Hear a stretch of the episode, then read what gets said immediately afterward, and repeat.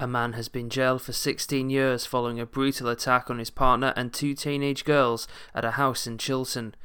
Liam Keith Hall went to the address on Coleridge Road in September this year and once inside assaulted all three victims in a violent and vicious outburst. Mr. Hall punched his victims repeatedly, causing significant facial injuries before fleeing the scene to avoid officers. Two of the victims were required to undergo facial surgery due to the nature of their injuries. Hall was swiftly arrested, charged, and later pleaded guilty to two counts of grievous bodily harm and one count of attempted grievous bodily harm. The 33 year old from Chilton appeared at Teesside Crown Court yesterday, where he was jailed for 16 years.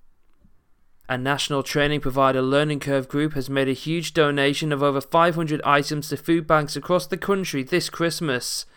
LCG employees came together to set up a reverse advent calendar to get into the festive spirit and give back to their local communities. The reverse advent calendar was arranged by LCG's internal community champions group, which focuses on how the business can make positive changes to LCG employees, their environmental impact, and their local communities.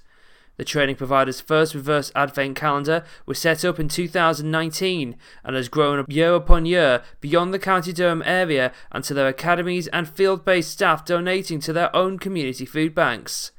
LCG employees drop the donation off from their head office in Spennymoor to Trinity Methodist Church, which goes towards the Durham Food Bank, the venue closest to its head office based in Spennymoor.